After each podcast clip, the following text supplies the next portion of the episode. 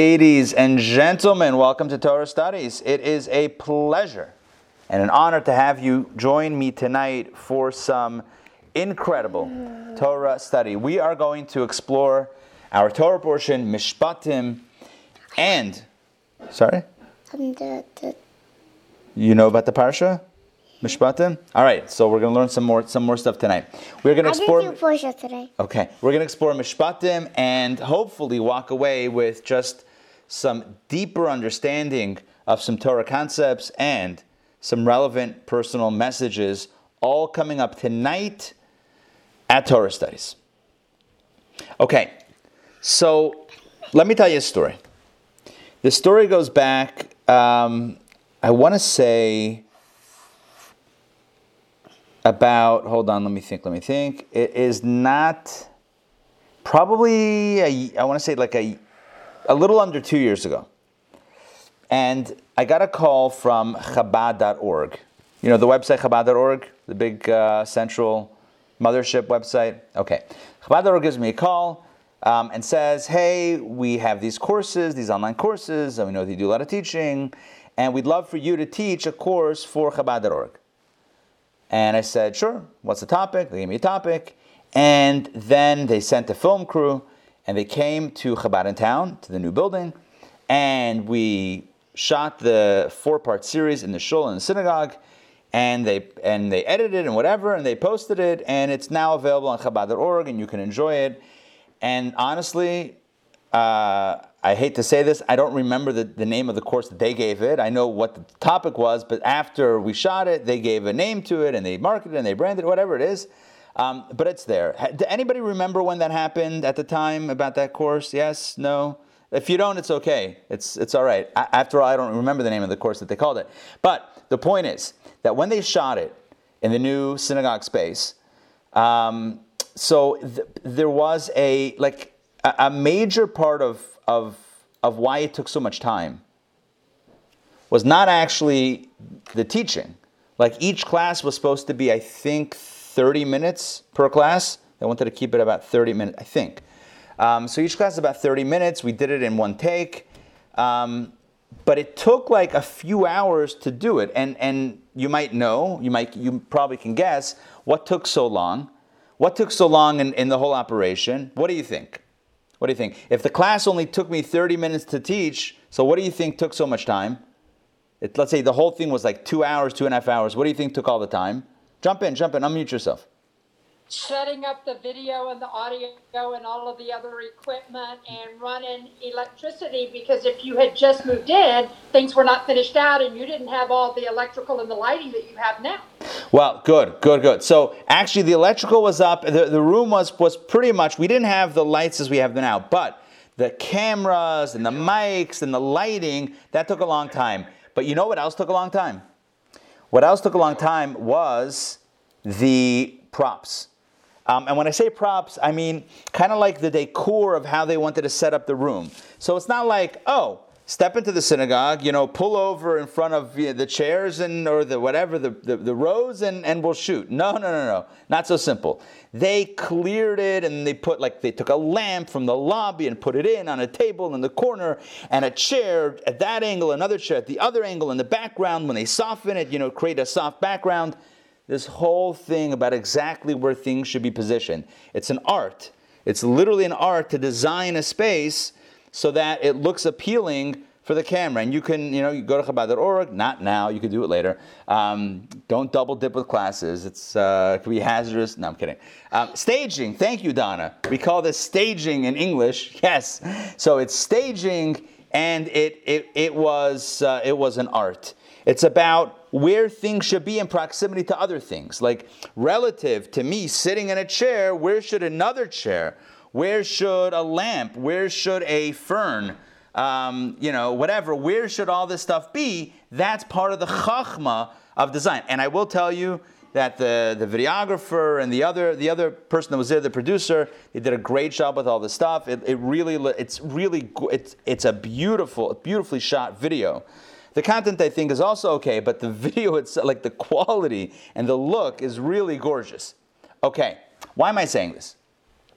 Because if in videography, if it's true that in videography, proximity matters, what you put near something else is, is intentional and matters, and it's not random, it's not haphazard, it's by design. If that's true in videography, if the chevra that, that Chabad.org sent to Chabad Intown a year and a half, two years ago, are so precise in what follows what and what goes next to the other, then you think that God had some precision when God wrote the Torah?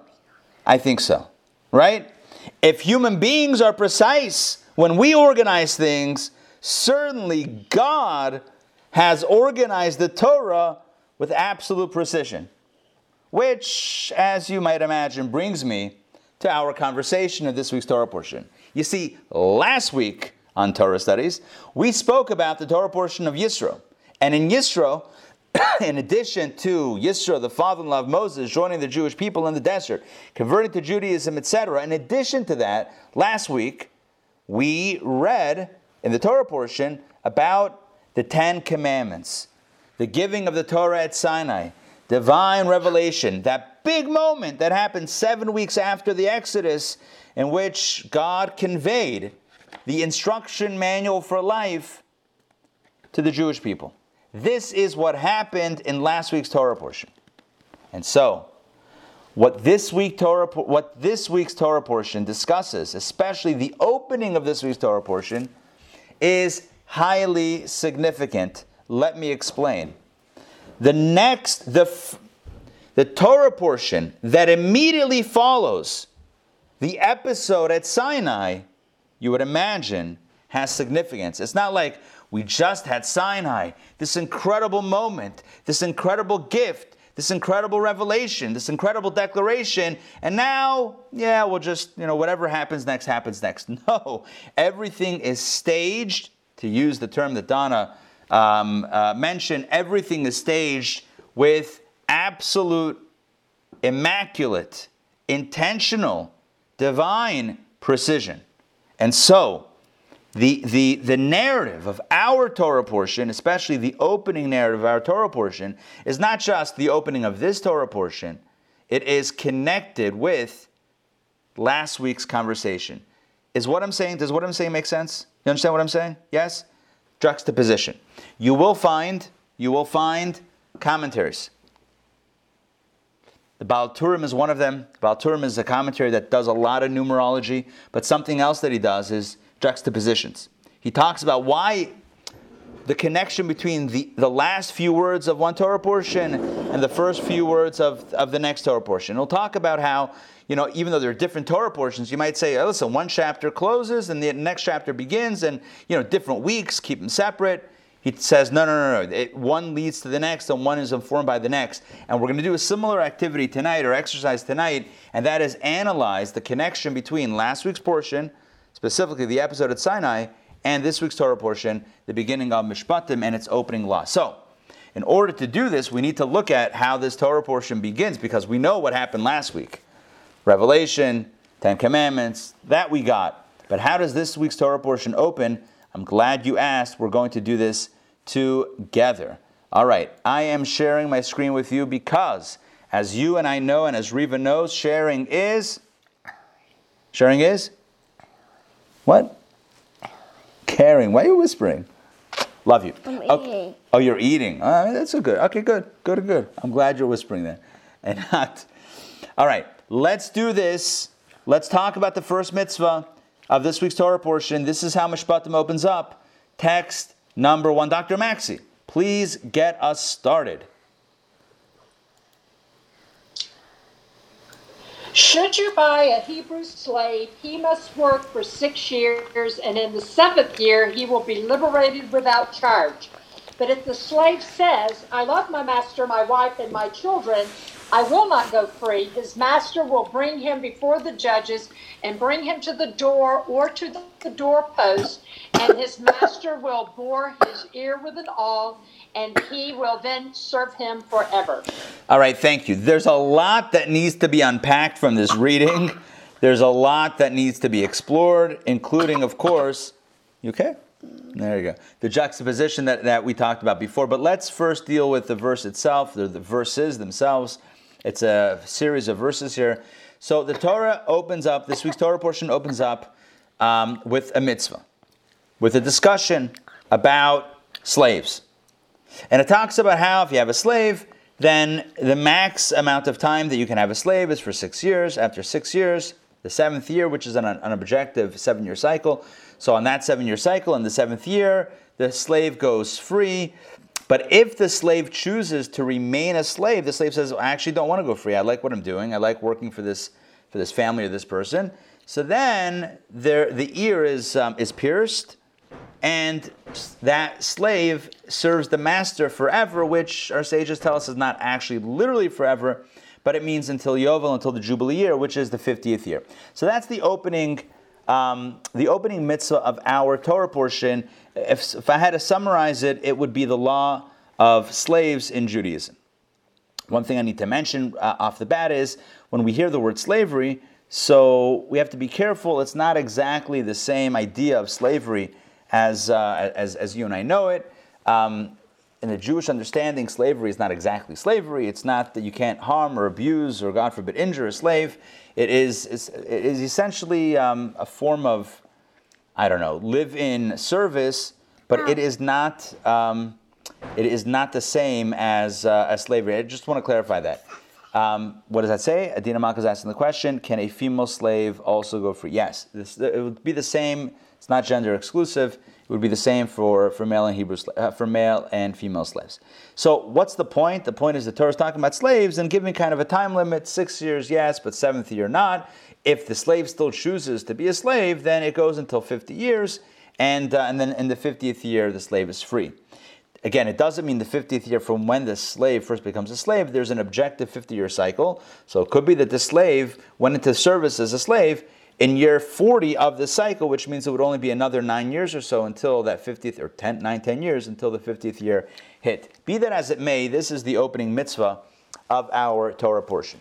And I will tell you, I will tell you that um, if you find this mitzvah a little bit unusual, or maybe um, a little bit uncomfortable, you're not alone.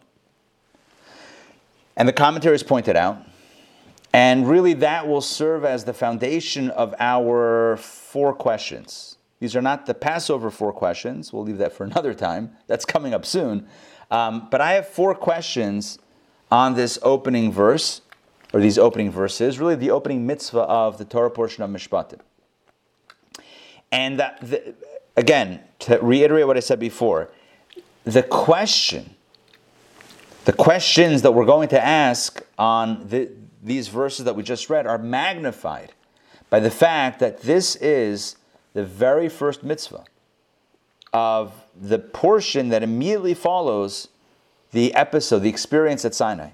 Now, Sinai was just a grand, spiritual, just incredible, breathtaking experience.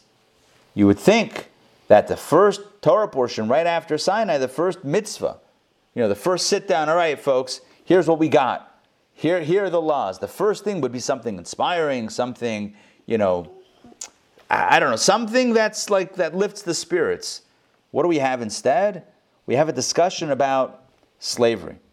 It's discussion about Jewish slaves seems very, very strange on multiple levels. What? It seems strange. On mul- multiple means on many levels. And so I want to share with you, you're thumbs downing it, right? Well, not exactly thumbs downing, but, but at least asking the question. So let's ask the question on four different levels, four different questions, and let's jump right in. Question number one. I think I'm gonna get it. Okay, question number one is It seems like this topic would be highly triggering for the people that are being taught this mitzvah, right? It seems a bit insensitive. The first mitzvah after Sinai. I, I I feel like I need to elaborate on this once again. I know I gave an introduction about it, but I feel like I need to give one more piece of information. The Jews were slaves in Egypt. They were then freed. by God, and ah. they travel through the desert for seven weeks, anticipating getting ready to receive the Torah at Sinai. They got the Torah at Sinai, and what's the first thing that's communicated after that? The first thing is laws about slaves. Could we think of di- another topic, perhaps? Like, why again with the slavery? It seems a bit insensitive. It, you have a bunch of people that had just gotten out of slavery, and now you're telling them about, about slavery. It seems like wh- why go there, especially why go there right after Sinai, which is such an uplifting, liberating experience? Why go back to a conversation about slavery? It seems, uh, frankly, insensitive, triggering. You know, they have trigger warnings now. Yeah, tr- it's trigger warning. We're going to talk about slavery. You're dealing with a bunch of slaves, a bunch of seven week post slavery former slaves. You talk about sla- the first thing has to be slavery. You can't smuggle it in somehow in the middle of the parsha, in the middle of the Torah portion. It has to be the opening shot. Yeah? After Sinai, the opening shot of Mishpatim, this Torah portion is boom. Let's talk about slavery. Are you kidding me? What? That's, that's question number one. Question number two. Question number two is in addition to it seeming to be insensitive, moreover, this mitzvah is completely irrelevant. Let me explain why it's irrelevant. It's irrelevant because Jewish slavery was only a thing when somebody was so impoverished. I mentioned this, by the way, um, when we studied these, these verses at Daily Power Parsha on Monday, which, by the way, Kan Hamakom, now is the time and, and the place to plug and give a bit of a, of a 30 second commercial for Daily Power Parsha. You can join any day of the week that you'd like, 12 p.m., 12 noon, Daily Power Parsha. We go through the daily Torah reading. It's a wonderful experience, and we have some of you that are here tonight join us regularly or semi regularly for that. And if you haven't yet, definitely jump in on that. It is awesome. Commercial closed, cut. All right, back to our regularly scheduled programming. No, it hasn't. So getting back, getting back to our regular schedule programming. So it seems, not it seems, slave the, the mitzvahs regarding slavery, this discussion is completely irrelevant because slaves, as we discussed the Daily Parasha, Jewish slavery only happened when a person became so impoverished that the only way they could repay their loan, the only way they could get out of debt was to work in a very focused way, kind of basically full time in this context of slavery. That's the only that's the only context in which slavery was permitted was to pay off a, a, a pretty severe debt. And so the question is, why mention the laws of slavery at this time when we know that the Jewish people were very wealthy? Now, unmute yourself if you know the answer to this question. The question is, how did the Jewish people, having just been slaves, become very wealthy? Nu, jump in. How did they become wealthy? Help me out. They took all the gold and silver and the things that Hashem commanded them to take with them out of Egypt from the Egyptians. Exactly. Right, right as the ninth and tenth plagues were going down, God tells Moses to tell the people, by the way, FYI, go around and start uh, borrowing klei kesef klei of silver and gold objects. And borrow, you know, is used a little bit loosely. It's kind of borrowing with the intent of, you know, never really giving it back. It's kind of taking, and it's considered to be on some level, it's considered to be on some level somewhat of a reparation, if you will, for the slavery. But the point is simple. The point is that every Jew had dozens of wagon loads or donkey loads, in the, in the way that our sages put it, of wealth. And so the question is, why the need to talk about slavery? There's no slavery. Who came on hard times in the desert and needed to become a slave though now we need to talk about the laws of slavery? Who was a slave? Who was impoverished? Every Jew had plenty of wealth, had plenty of money, right? Why the need to talk about slavery? There's no context here. Let me explain further what I mean. When the Jews left Egypt, they took the gold and silver. In addition, in addition to taking the gold and silver, at the time of the splitting of the sea, the gold and diamonds and jewelry, the gemstones, Donna, the gemstones washed up on the shore after the, after the Egyptians drowned. All of the jewelry that the Egyptians were wearing, the bling, right, the necklaces, the bracelets, etc., it all washed up on shore, and the Jews collected that as well. And they're in a desert, and they have money. How you blowing through money in seven weeks? Right after Sinai, what the Jews are like? Oh man, I fell on hard times. I was like, I put all my money down on uh, on uh, on Patrick Mahomes. I mean, who's what? What? What? In what context? If you're not a football fan, don't worry. In what context? Don't worry, I didn't. In what context? You got to go with Brady. Kidding. In what context are they losing all their money? In what context are they impoverished now that, folks, just in case, here are the laws of slavery in case you need to know. What is the context in which this is necessary to talk about? It's not necessary. Everyone plenty of dough. Listen, listen. This is before Reddit and before Wall Street bets and before GameStop and before the, the stock market. This is before all of that stuff. So, who was blowing all their cash, all their newfound cash, on a bad investment? Man, I invested in this cactus, and the next thing you know, boom, I lost everything. What kind of loss is happening? What kind of slavery is necessary? It doesn't make sense. The whole thing doesn't make sense. Now, if you want to see the sources that talk about the wealth of the Jews, let's take a look at the text as I will share them with you all. Because, of course, we love to read the text inside. Take a look at what it says in the book of Exodus. You know what? Adina Malka Jump in on this, please. Don't forget to unmute. You know the drill. Text number two from, from the Torah. This is straight up scripture. And the children of Israel fulfilled Moses' instruction and borrowed from the Egyptians silver objects, golden objects, and garments. God gave the people favor in the eyes of the Egyptians, and the Egyptians lent them and the Jews emptied out Egypt. And Lent is, you know, eh, Lent, sort of Lent, gave, whatever. Basically, the money, a lot of the wealth was transferred at that point to the Jews. They emptied out Egypt. And then, I mentioned about the splitting of the sea and the gemstones. Take a look at text number three. Um, who's next? Richard, please jump in, if you will, on text number three. When the Jewish people left Egypt, Paro pursued them. Paro adorned his enemies with diamonds and gems. When they reached the Red Sea and drowned, all the diamonds and gems rose to the surface and washed up on the shore. Where they abandoned. For days the Jews made their way to shore and collected the value. And by the way, these diamonds and gems, we know where they are today. We have kits ready to go for Purim and Passover, and we're going to do a jewelry workshop. We have the originals.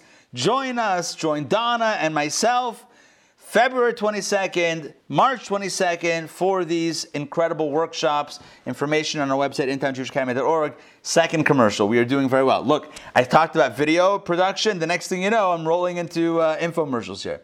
All right, so what happens? The Jews in text 2 took the gold and silver out of Egypt. In text 3 tells us that when the splitting of the sea happened, they emptied all the diamonds and jewelry and gems.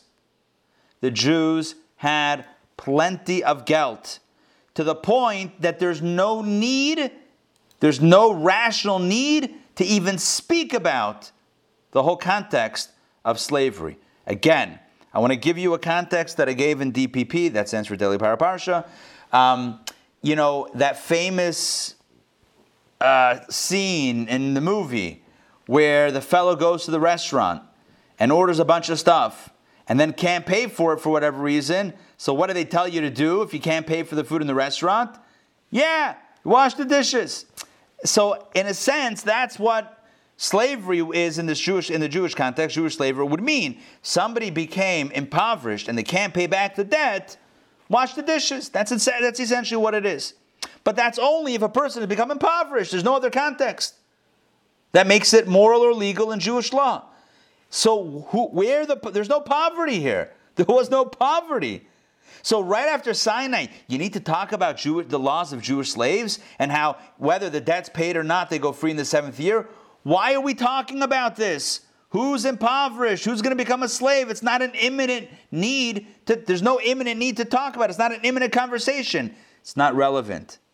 Are you with me in question number two? Okay, that's my second question. Two out of four. I'm going to recap the first two questions. Question one is it's insensitive. It's a trigger. Why talk about slavery to a bunch of former slaves? Like what? Talk about something else right after Sinai. Something uplifting. Number one. Number two, it's not, it's not relevant. It's not relevant. Question number three. You ready for this one?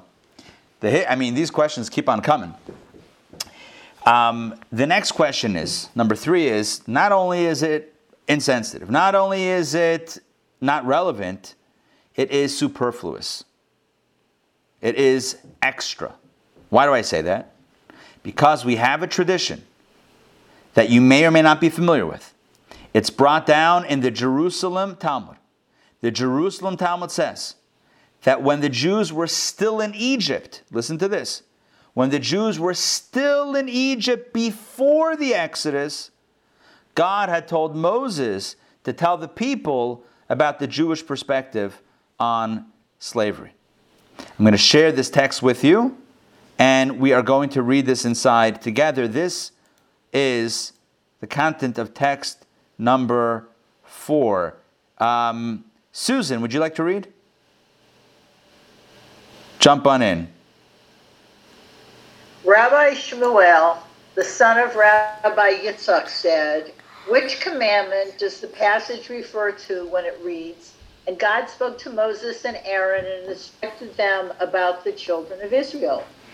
It was about the mitzvah to liberate their slaves. Take a look at this. It's such a daring interpretation.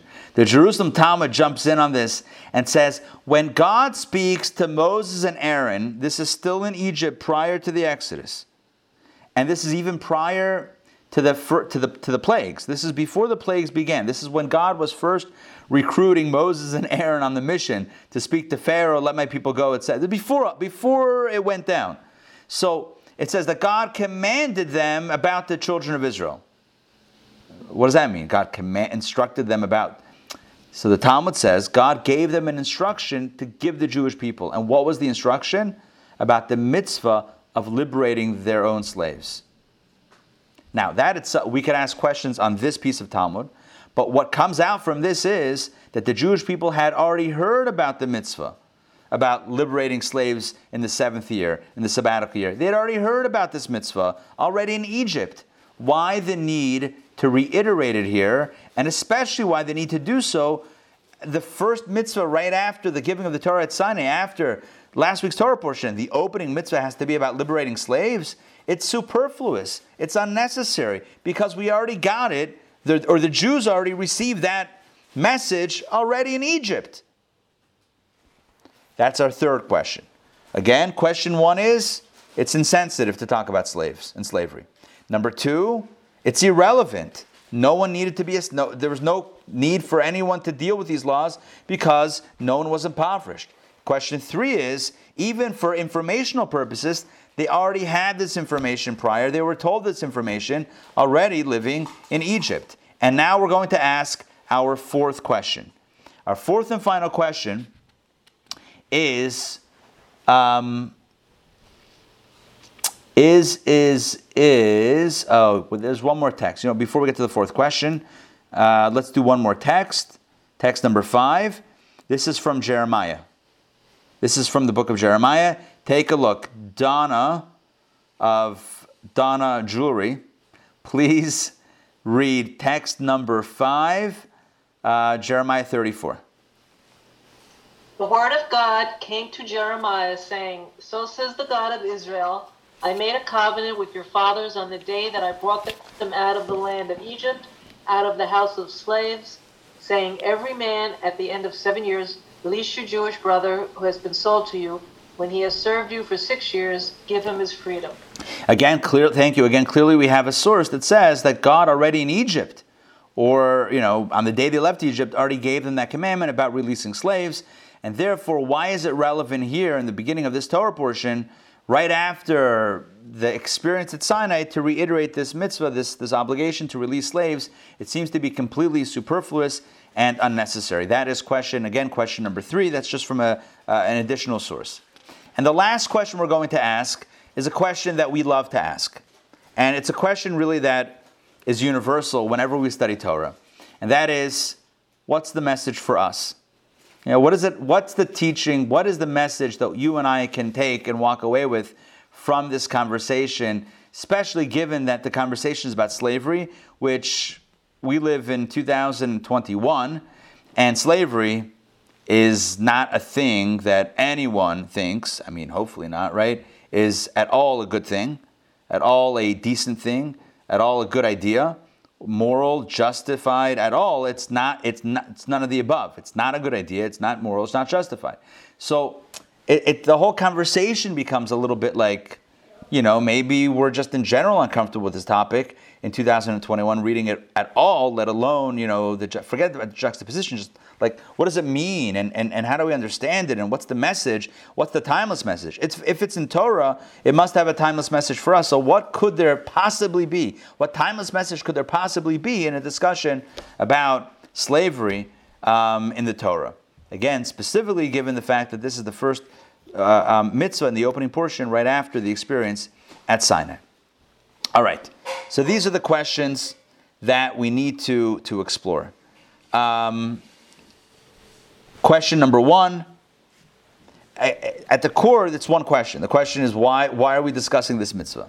The first part of the, the first way to ask it is it's insensitive. The second way is it's, um, it's unnecessary, they weren't slaves. The third point is it's superfluous, it was already told to them. And the fourth point is what's the message? What's the timeless message? How do we understand this in 2021? So I will tell you right off the bat that although I'm asking these questions tonight in our class, I'm not the one to come up with these questions. These questions are have been asked over the centuries, over the, the, the millennia They've been asked by many of many scholars and biblical commentaries and, and, and rabbis, and there are many answers that have been given about to these questions. Tonight, this is what we're going to do. I had four questions.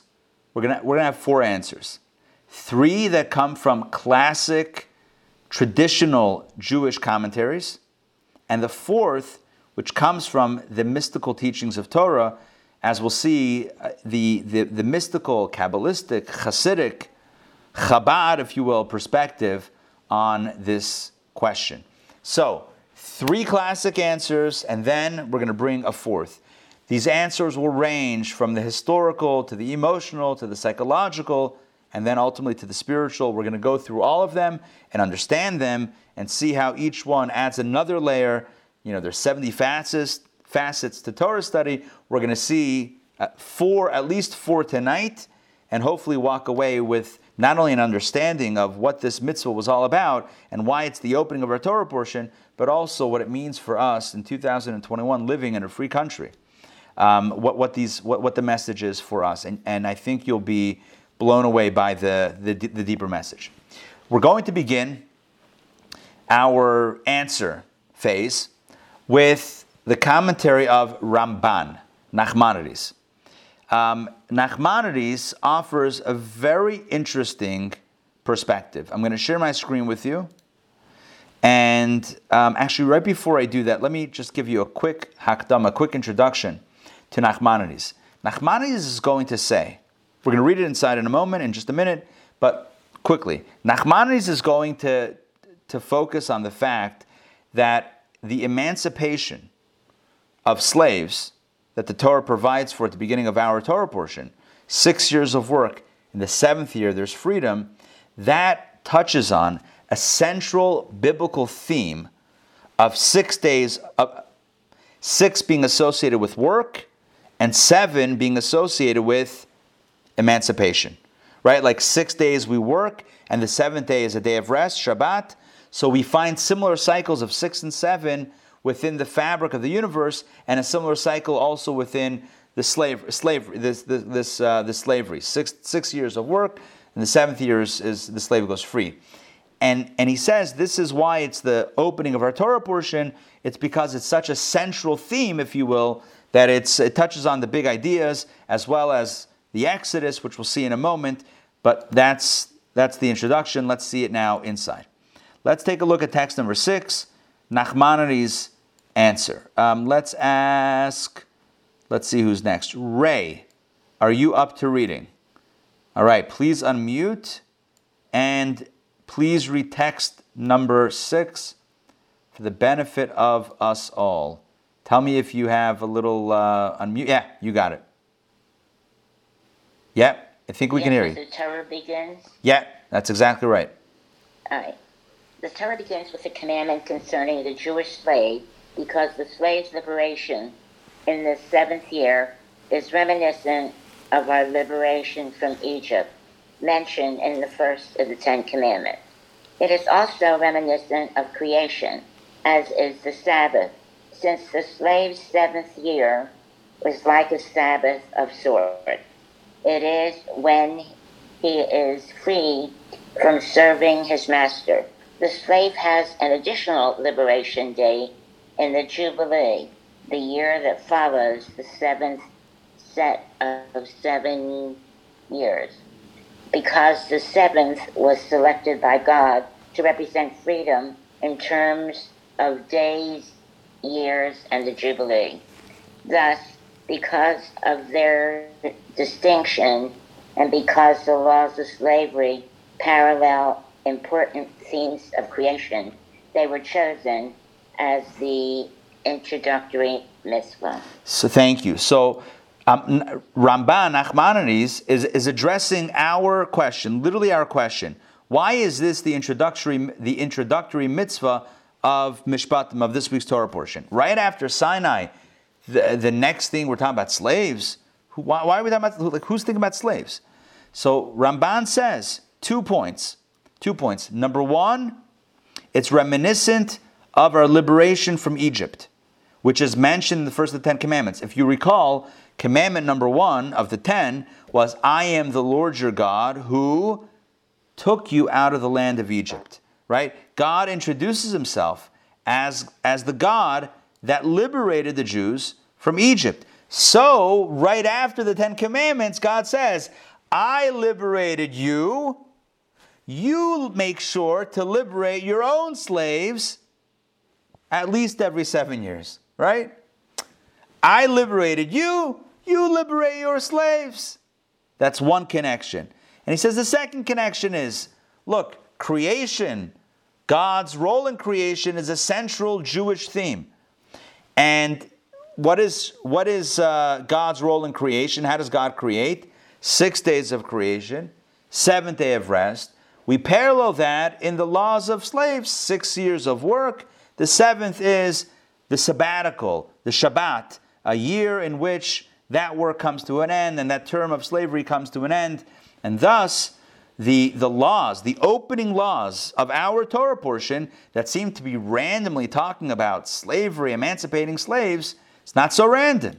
It touches on the theme of the first of the Ten Commandments, which is Exodus and liberation of slaves. And it also talks about creation and acknowledging God in creation that we only work for six, but on the seventh, there is a freedom and liberation.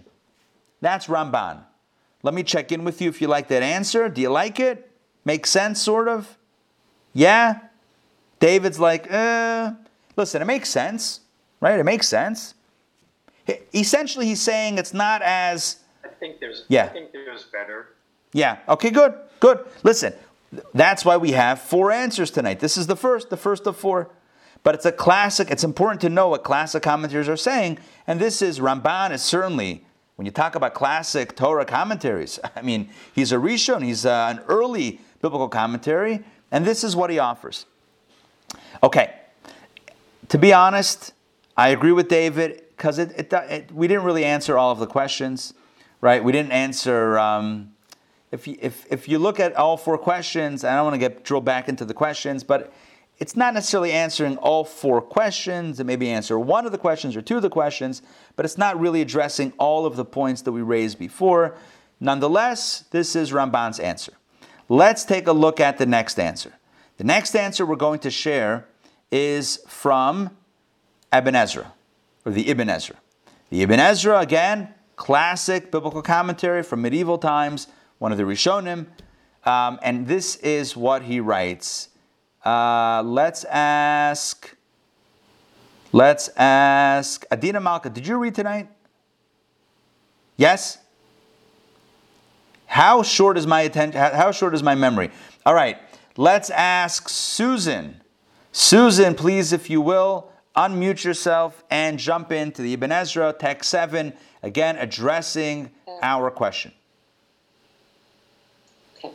There is nothing more difficult in the human experience than to be bonded to a fellow human. Therefore, the Torah begins with the laws of slavery. Thank you. So, at the Ibn Ezra, and this is a short excerpt, so I need to elaborate on what he's saying. He's addressing really the first question that we asked, which is about the sensitivity question.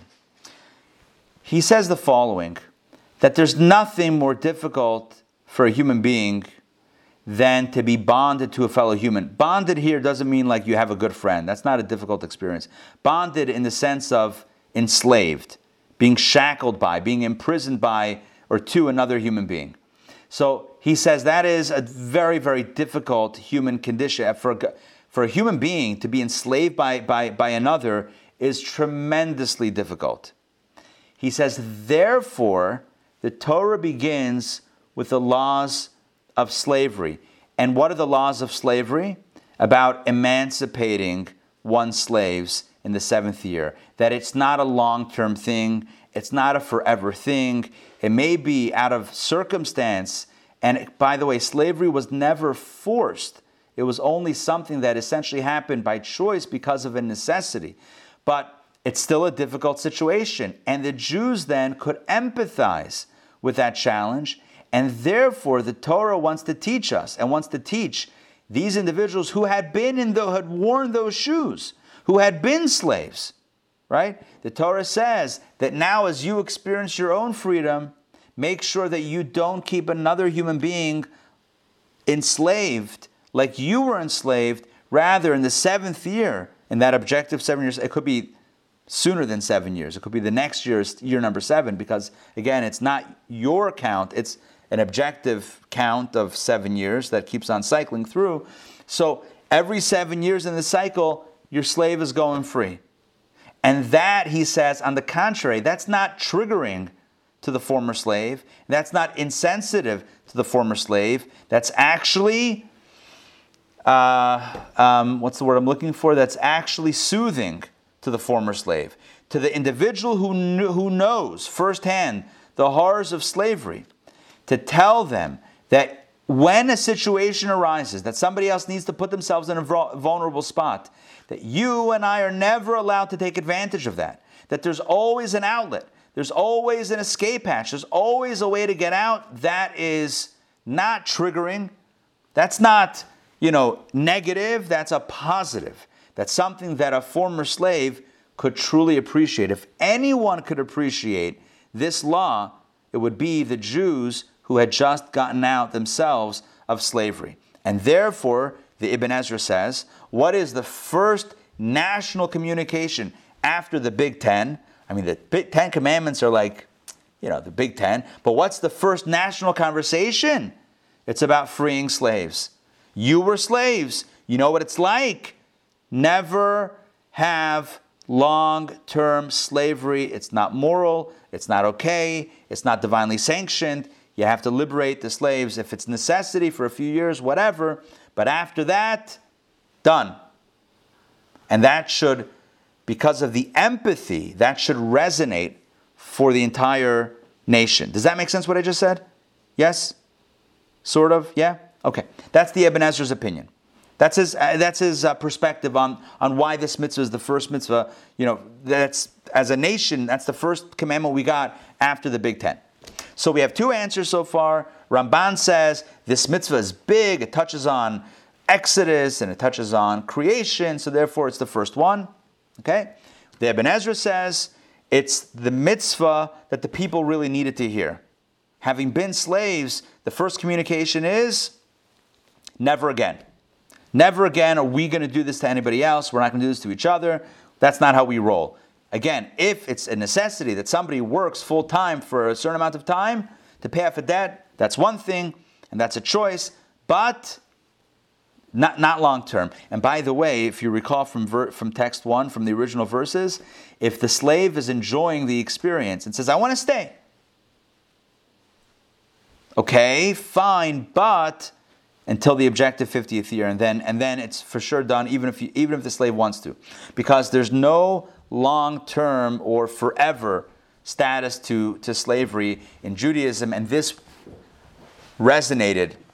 You know, this, this really resonated within the heart and soul of, uh, of, of those people.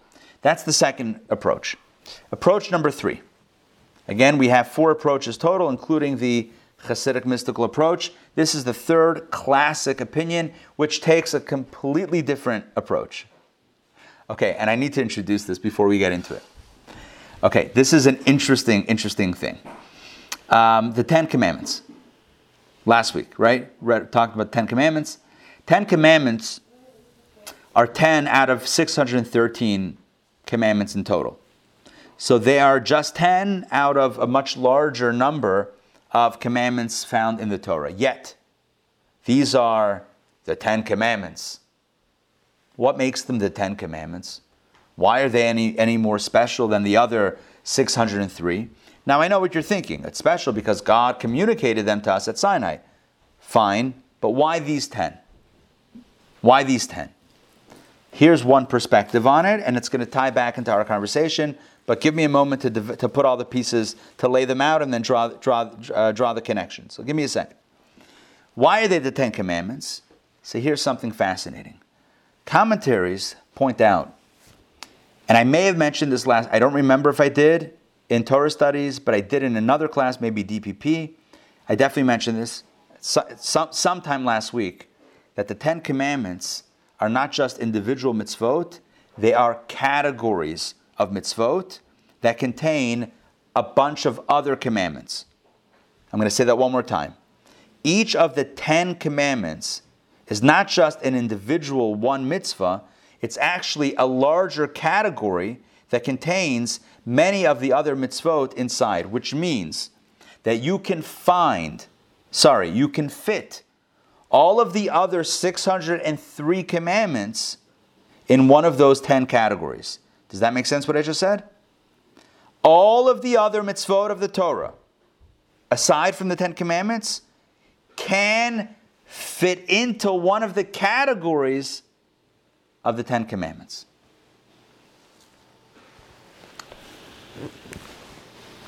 The Abarbanel the Abarbanel. You know the song that was composed about the Abarbanel? Abab ba ba ba ba. Abab ba ba ba ba. Okay, the Abarbanel, he has an incredible take on the this mitzvah that opens up our Torah portion. He says right after we got the Ten Commandments, God followed up with Moses to tell us the subcategories. You, re- you hear what I just said? Right after we got the categories, immediately in Mishpatim, our Torah portion, we have a follow up with the details that go into the categories. And he says, if you look at Mishpatim, our Torah portion, it's got all of the mitzvot follow a pattern of the five, sorry, the second half of the Ten Commandments. Two tablets, right? The second tablet, Commandments 6, 7, 8, 9, 10, those five commandments. Do not kill, do not commit adultery, do not steal, um, do not uh, bear false testimony, and do not covet. Right? Those five. Again, do not murder, do not commit adultery, do not steal, do not bear false testimony, and do not covet. Those five mitzvot, commandments, sorry, of the Ten Commandments, again, are general categories, and the specifics of what's included in those categories are what our Torah portion lays out. And what's the first mitzvah? What's the first mitzvah? About not harming slaves, about not keeping slaves long term, about releasing slaves in the seventh year, right? It's about compassion toward those that are working for you in quote slavery. It's not treating them as a slave, but having compassion. And you know what the message is? We're going to read this inside. You know what the message is? That slavery, without Torah's laws, without this embedded emancipation, you know what it's like? Murder. Slavery without emancipation, like what the Egyptians did to us, that slavery is tantamount to commandment number six. And the Abarbanel continues to trace all of the opening mitzvot of this week's Torah portion are the subcategories of murder. And then the next few mitzvot in our Torah portion are the subcategory of theft. And then the next ones are the subcategory of adultery, etc. He goes through all of them and he explains how these are subcategories of the larger categories. But what's the first mitzvah? Slavery. What slavery? It is within the category of murder. In other words, personal harm, harming another human being. Because what is murder? Murder is harming someone else's someone else physically. Well, what's slavery without emancipation? What is slavery? It's harming someone physically. Let's read this inside. I'm going to share my screen with you. I'm going to read this text myself. Uh, text 8. God gave his nation 10 brief commandments. But since they were unable to hear the subsets of these commandments directly from God, God had to instruct Moses to teach them these laws, which are clear, clear subsets of the Ten Commandments. He therefore opened, and these are the laws that you shall place before them the word and. And, mishpatim. And these are the laws. And implies that these laws are a continuation of the Ten Commandments because they are included in those commandments. A wise person knows that all these laws and more are contained in the Ten Commandments. However, God illustrated his point with these laws and left a wise person to infer that the same applies to all the laws that the Torah would eventually elucidate. Just as it's clear that the opening mitzvot of our Torah portion are subcategories of the Ten Commandments, so too as Torah continues to roll out all of the other mitzvot throughout the five books of Moses, they're all subcategories of the original Ten Commandments. And to, to, to bring this to life, I have a chart here on page 85. Take a look at the chart. The first commandment, sorry, the first category commandment is murder.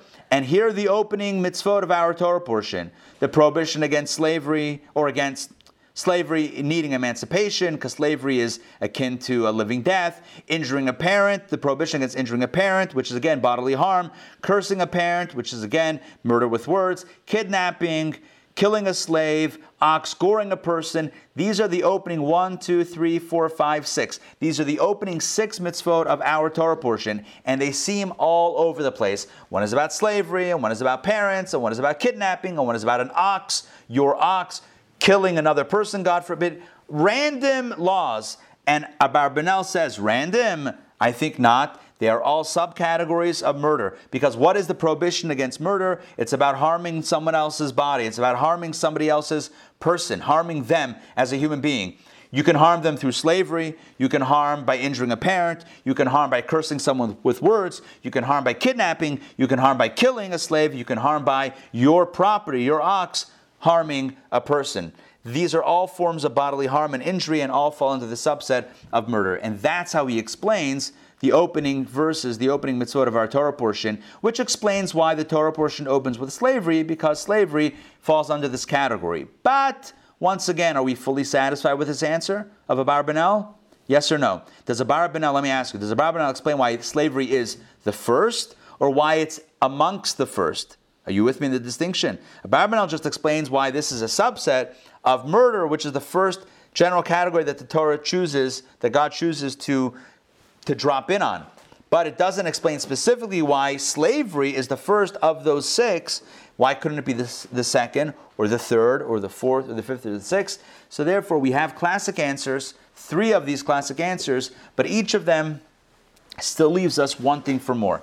And now we're going to get into the more. You wanted more? Well, I just told you you did. But now that you want more, because I'm sure you're all agreeing, because no one's saying anything to, to disagree, especially because I have you all muted. So therefore, we are all going to, we therefore we are going to jump into a deeper perspective. Right? And what is the deeper perspective? Let's roll. We just, this is the mystical Hasidic approach, and you'll hear the you'll, you'll hear the language and it'll, it'll, it'll sound familiar as far as a different totally different way of looking at the world in Torah. Let's do this. We just came from Sinai. We just got the mitzvot. And now the question is not will we do them or not. That's not the question. Of course, we're going to do them. The question is, what do they mean to us? What do they mean to you? What do they mean to, uh, to, to me? Let me explain what I mean by what does it mean. Ah, what I mean is, is it something we do in our spare time? Is it something we do on the side? Is it something we do in addition to our identity? In other words, I am me. I have my hobbies. I have my job. I have my family. In addition, on occasion, I also do these rituals and study this book and do these things and whatever on the side. It's one of the things that I do. But as far as who I am, I am a human being. Otherwise, I am I am a mensch. I'm a human being that that has all these things. Plus, I do these Jewish things. Is that what Judaism is? That's one model. But here's another model. And Adina Malka, you'll recognize this because we spoke about this either last week or the week before. Judaism, that, that would be Judaism as a religion. Judaism, the religion is, you know, it tells me certain things that I should do in addition to who I am. But then there's another perspective. Judaism is not just uh, a hobby on the side or something that we do when we go to shul or something that we do when we pray or when we do a mitzvah. No, no, no, no, no. Judaism is what we live and breathe. Judaism, like Calvin Klein once said, is an obsession. Right? Was obsession the fragrance by Calvin Klein? I don't remember. Yeah, okay, fine. All right. I, I it's anyway. Sorry for checking in on my uh, reference here, but sometimes I need I need the extra assist. So here's the point: Is it a hobby? Thank you. Is it a hobby? Is it something that we do in addition to who we are, or is it our identity? Is it an obsession? You probably know where I'm going with this. Judaism, Torah is not meant to be. Is not meant to. Sorry, is not meant to be and aside from who we are. It's not meant to be an addition to who we are. It's meant to be who we are. So that Torah values don't just come up once a day, twice a day, on the weekends, but we're constantly living with the values of Torah, even in areas that look very that look very mundane and, and normal and usual. One second. Even in areas that look very mundane, when we're pumping gas into our car. Is that a disconnected moment? Is that a mundane moment? Or is that an opportunity to also, on some level, I'll let you figure out how to do this, but on some level also to connect with God and to be a Jew, to be a Yid, right? When we go, when we eat a, meal, is it, well, I'm eating now and then later on maybe I'll do a mitzvah thing about God? Or is the meal also a time to think about God? You know the answer, right? Judaism is not meant to sit on the shelf somewhere. It's not meant for the weekends. It's not meant for mornings and evenings. Judaism is meant to fill our lives. And this is the opening mitzvah of the Torah. God says to us, I just gave you Torah at Sinai, and I want you to be subjugated to Torah in a good way. I want you to be all in to Torah. I want you to be all in your entire identity to the point, listen to this, to the point that you have no space. You have no space left to be enslaved to another human being. You need to be, one second, you need to be all in on Judaism, on Torah, mitzvot, all in to the point that you don't have the time or the energy to be a slave to the man you can be, you're running, you're enslaved to this guy, to that person. Are you kidding me? Who has the time? Yeah, you You're doing some work for someone? Fine. That's your side gig. The main gig is with God. And so it's not about it's not a numbers game. It's not about hours of the day. It's a mindset. Where are you? Where where are you? Who what's your identity? It's not you, it's me, right? It's what's my identity? Is my identity the job? Is my identity the boss? Is my identity Hollywood? Is my identity Wall Street? Is my identity Tesla? What's my identity? Or is my identity Hakadosh Baruch Hu, the Aibershter, God Almighty? And after Sinai, God says there is no longer slavery. Yeah, you might work for six years, whatever. That will never be your identity. And why won't it be your identity? Because in your seven, you are not no longer there. So even when you're there, that's not your identity. Never becomes who you are because who you are is a yid, is a Jew. Who you are is someone who is God's person. You're on the God squad, baby. You have no time for any mod squad. You're on the God squad. And that's why, gonna answer, drop some answers now for the questions we asked. That is why, even though the Jews were told in Egypt to emancipate their slaves at such point, whenever that would happen, that was a human rights issue. Your human rights are being your human rights are being violated. Never do that again. After Sinai, it's not about human rights anymore. Different conversation. We heard the, the, the, the, story about human rights and freedom and emancipation. That we got in Egypt already. What are we getting now, Mishpatim, in our Torah portion? Different message. It's not about human rights, it's about divine identities. God says, You never are allowed to own a slave. Yeah, they might work for you for six years. You don't own someone because they can't be owned by you because they're already owned by God in a good way, right? That person is already that person is already responsible to God. And there's no time. There's no time and there's no space to be subjugated to the man, to another human being. That's the message of our opening of, of, of our Torah portion. Let's take a look. Let's take a look. Do we have a text here? Um, uh, one second. Yeah, Ray, go ahead. Um, we heard that "Where are you?" back in creation. Yeah. What? How do you how do you relate one to the other or not? I'm not going to relate it to right now because at Sinai there was a different call. Ayeka, where are you, is to Adam in the Garden of Eden after the sin, which could have a different context, different connotation. What I'm trying to explain tonight is that when God revealed himself at Sinai, if you and I were standing there, there's two ways you could hear that message. All right, God wants me, in addition to all my other stuff, to, to, to check off all these boxes, to have a checklist of uh, responsibilities that I need to do every single day. Cool, I'll do that, God. No problem. You want it, I'll do it. That's one approach. The other approach is God has given me a new identity.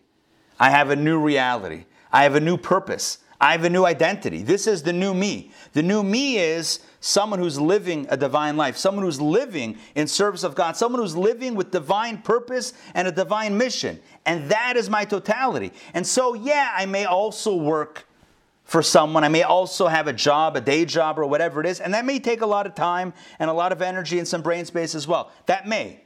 But that's not who I am. And the Torah specifies that with the law of slavery. The first thing after Sinai is you are never enslaved to human work. You are never enslaved to a human being. You are never subjugated to culture, society. You're never that's not who you are. Who are you? You are a person with a divine soul that has a divine mission and a divine responsibility, and you have a divine calling. And you are so much greater than all of that other stuff, all of those other distractions.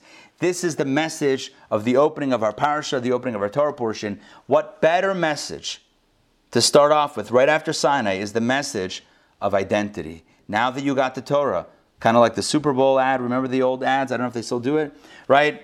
Um, I'm going to date myself now. Um, what was his name? On the 49ers. What was that quarterback? Uh, uh, um, Joe Montana. Thank you. Yeah. Joe Montana, you just won the Super Bowl. What are you going to do next? I'm going to Disney, right? That's the question after Sinai. You just got the Torah. What are you going to do next? What am I going to do next? I'm going to serve God. And that means I'm not serving another human being. I don't have time. I don't have space. I don't have the energy. Not going to happen. I may work, but I'm not serving because serving is only for God. That is my identity. And so every seven years, the etch a sketch shakes out and everything settles, and we it's clear and realized that no, no one owns anybody else, no one can own because we are all in service of God. And so, in conclusion, as we stand here in 2020 and we reflect on the opening mitzvah of the Torah, the mitzvah of slavery, but it's not about having a slave, it's about emancipating slavery.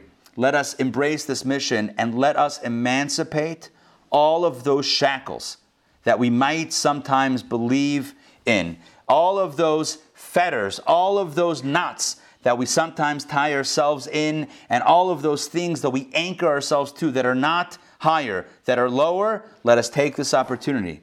Parshas Mishpatim, my bar mitzvah portion. Let's take this opportunity to undo the knots, to unanchor or whatever it is the anchor, to unshackle the fetters, and to let ourselves free. Free not from all responsibility, but free from serving that which ought not be served. Free to live our higher purpose and our higher meaning in service of God and making this world the place that it can be. I thank you for joining me tonight. Let's embrace the mission. Let's let ourselves go free and let us and let us embrace the higher mission of our lives. Thank you, and I wish you all an Erev Tov, a good evening. May this message resonate for all of us and inspire all of us in our lives.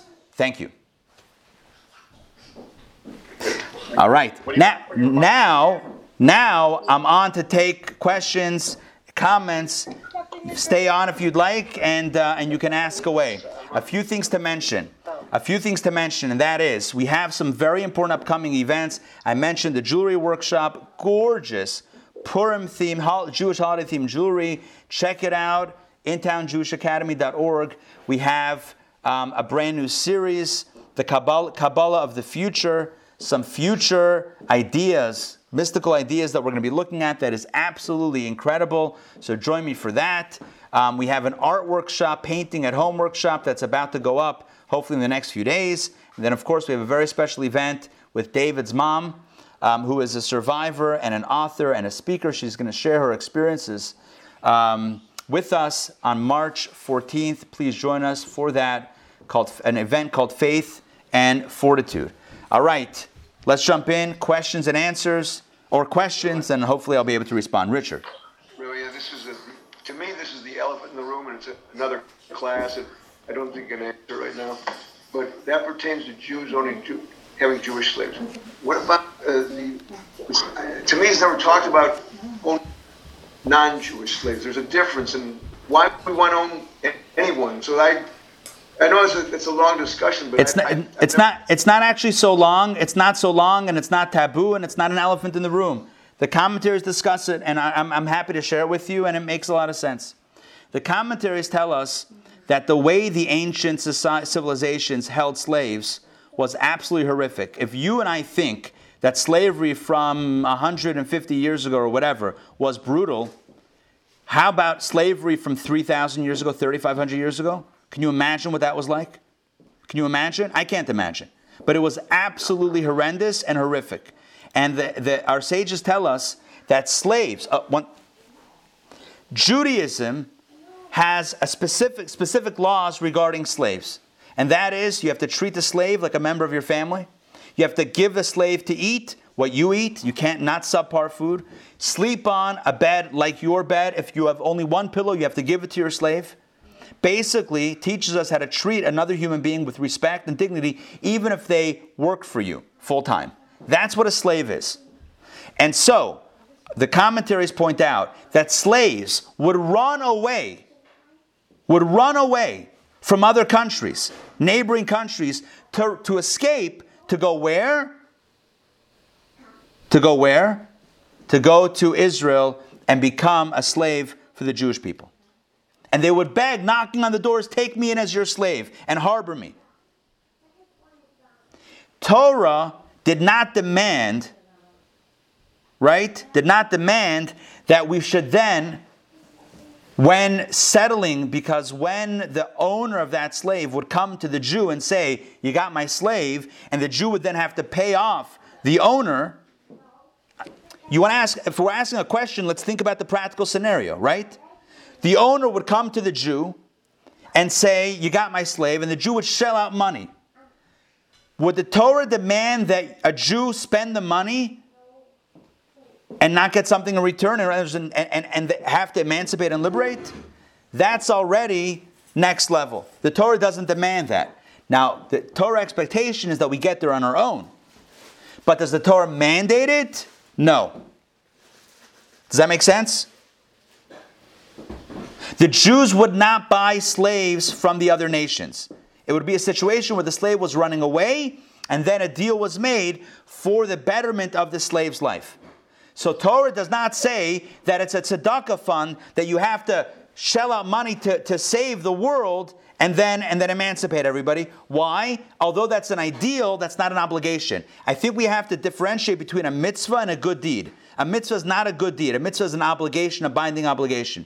There's no binding obligation, right, to free, to ransom and pay the ransom and free everybody in the world, right?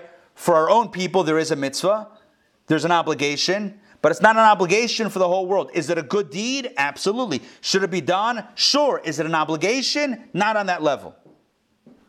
Is what I'm saying make sense? In fact, if in, yeah, yeah, if in fact they, they retain the slave, buying, was it customary to buy him, to shell out the money to, to the to the original owner? Yes. Was that custom? Yes. So that's that's not a mitzvah. That's a good deed. No, no, no, no, no. It's not a good deed. It's business. They they would demand the slave back. Yeah. How would you save the slave? So he would ransom. The, he would ransom the slave. I mean, the, the, the, slave would run away. The owner would find out where the slave is, and the Jew would have to. The owner would have to pay the, the owner. The, the, the, sorry, the Jew would have to pay the owner. The caveat. Okay. That's the way it worked. And so the question is Does the Torah demand that you come up with the money, pay the money, and then free the slave? Is that an obligation? It's not an obligation. I need to share with you now what Jonathan Rabbi Jonathan Sacks of blessed memory wrote. Rabbi Sacks writes that the Torah does not always tell us the end game. The Torah often provides for us a path for us to get the values and get there on our own. One such example is with regard to slavery. The Torah doesn't abolish slavery right then and there because perhaps it wasn't feasible at that point in time based on societal structures to do so. But you know what the Torah does say? The Torah tells us that human beings are created in the image of God. The Torah tells us that every human life is valuable. The Torah tells us that slavery is wrong and slavery is abhorrent. The Torah tells us about the value of, uh, of paying, like I said before, paying the ransom or, or paying off owners of slaves when they are in difficult uh, situations and positions. Torah tells us about Jewish slaves, about emancipating them every seven years. You know what the message is? The message is ultimately that we should come to a place to realize what God really wants. And you know what that is? Slaves. No slaves. No slaves. This is the long march to freedom. Like Nelson Mandela wrote a book called The Long March to Freedom. This is the long march. You know, God has time. God has time. God is, uh, is eternal. And so God knows that we're not going to get it right right away, but that if given the right information, slowly, slowly, humankind will get there. And in 2021, more than ever before in human history, more people on planet Earth get it. More people get it. Not everybody gets it. Not everybody gets it, but more people than ever get this idea. And where are these seeds planted? In Torah. And so everyone asks, Torah sanctioning slaves. That's one way to look at it. Or you can say Torah is planting the seeds to get us on board with this concept of being abhorred, finding it abhorrent to have slaves, that we should on our own abolish slavery. That's the other way to look at it. And that's what, uh, what uh, Rabbi Sacks shares. All right. Questions, comments? This is Yaakov. Hey, Yaakov. Um, I'm sorry I don't have sorry I don't have video. Can you hear me? I can hear you, yeah. Yeah, so um, it's very apropos for, for this time because, um, you know, we think of slavery as uh, something that happened in, in, the past and it's gone now. Um, there, uh, with, with all the human trafficking going on and child slavery, um, there is more humans in slavery right now than ever in the history of the earth. Wow.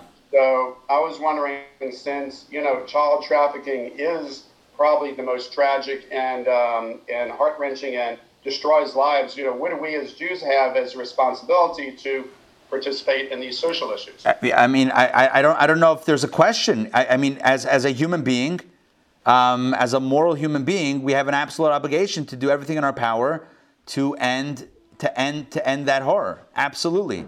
I, I don't think it's a unique Jewish obligation although certainly it's, it's, it's within the umbrella of Jewish values and the very values of the beginning of this week's Torah portion.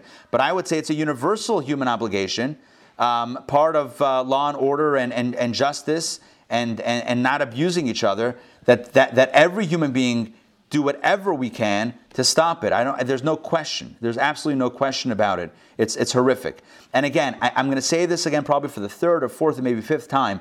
When Jewish, when the parasha begins, the Torah portion begins by talking about a Jewish slave for six years, that is not what we are talking about when we talk about slavery. When, it, when you and I think about slavery or human trafficking, that is not at all in the same ballpark. It is not in the same planet as what the Torah is talking about. It's not in the same universe.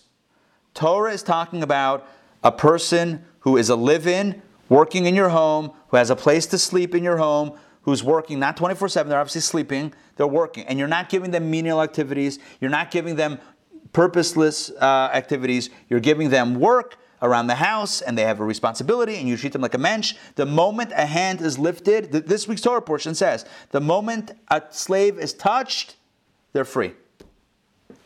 It's not in the same league as kidnapping and human trafficking, any of that. It's not the same conversation, and for us to conflate the two is, is, is twisting Torah, it's perverting Torah, and it's not at all. So your question is, what about human trafficking? What do we say about that? You don't have to look to Mishpatim for that. It's not in our Torah portion even. Our Torah portion talk about when you're treating a slave wonderfully, like a member of the family, you still say, my fellow, you got to serve God and, and out of my house, you got to build you got to build a home for God instead of working for me 24/7, so to speak.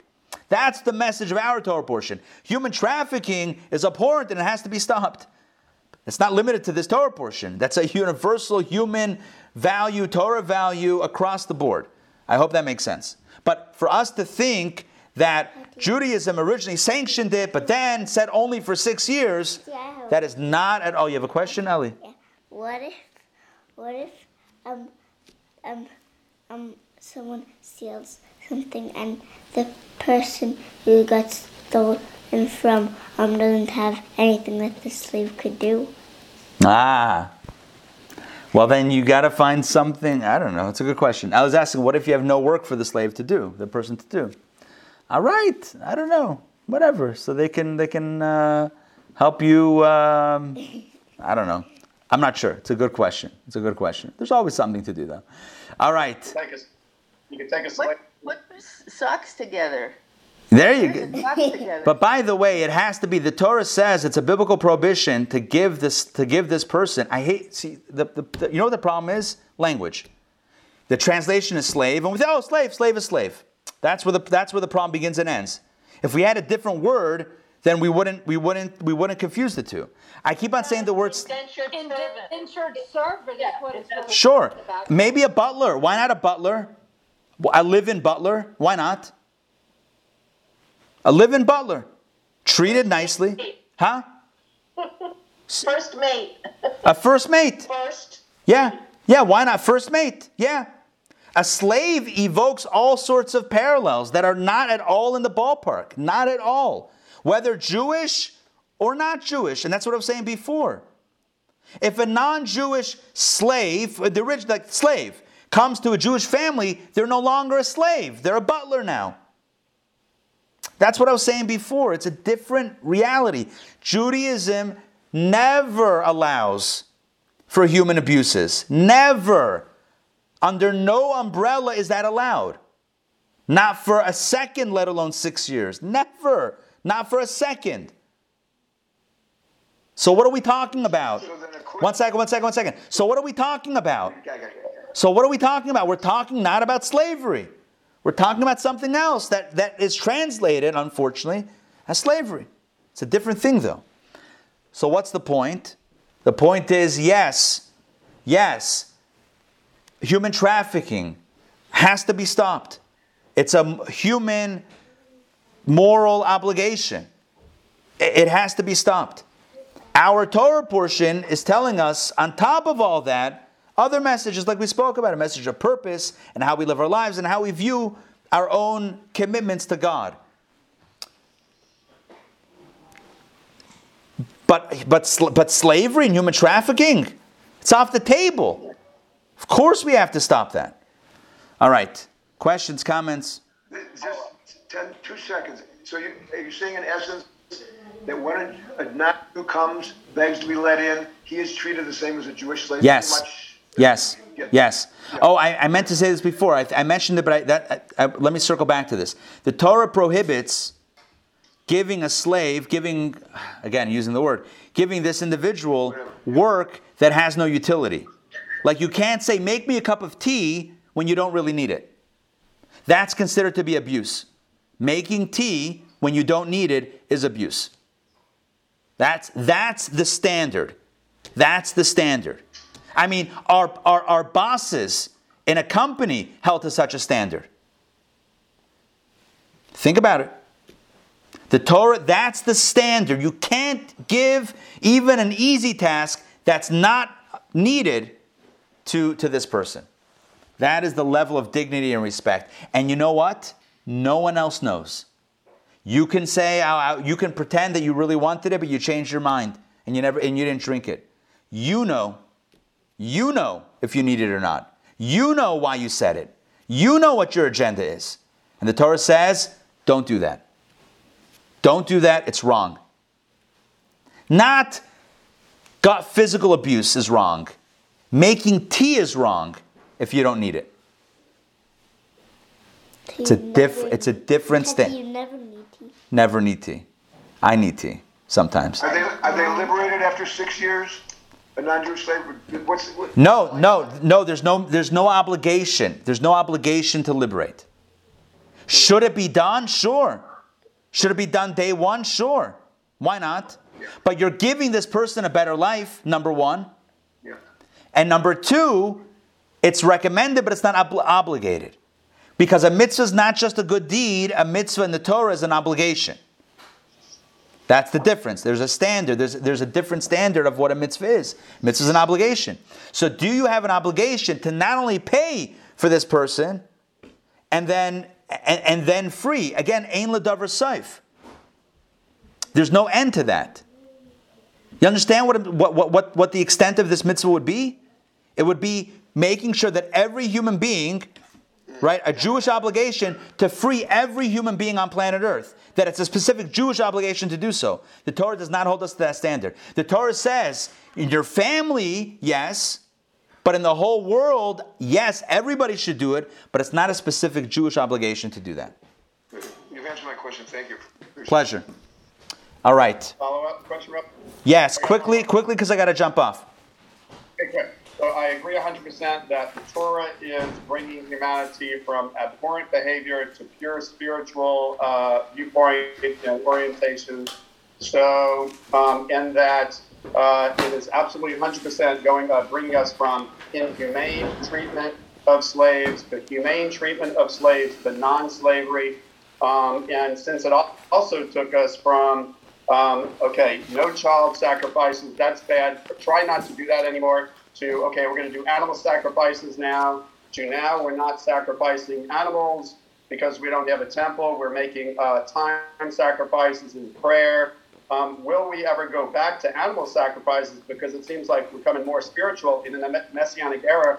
Why would we need to sacrifice the animal part of our soul if, if we've already been there, done that? Excellent question. We got to save that for another class. Today is not about animal sacrifices, and we are out of time.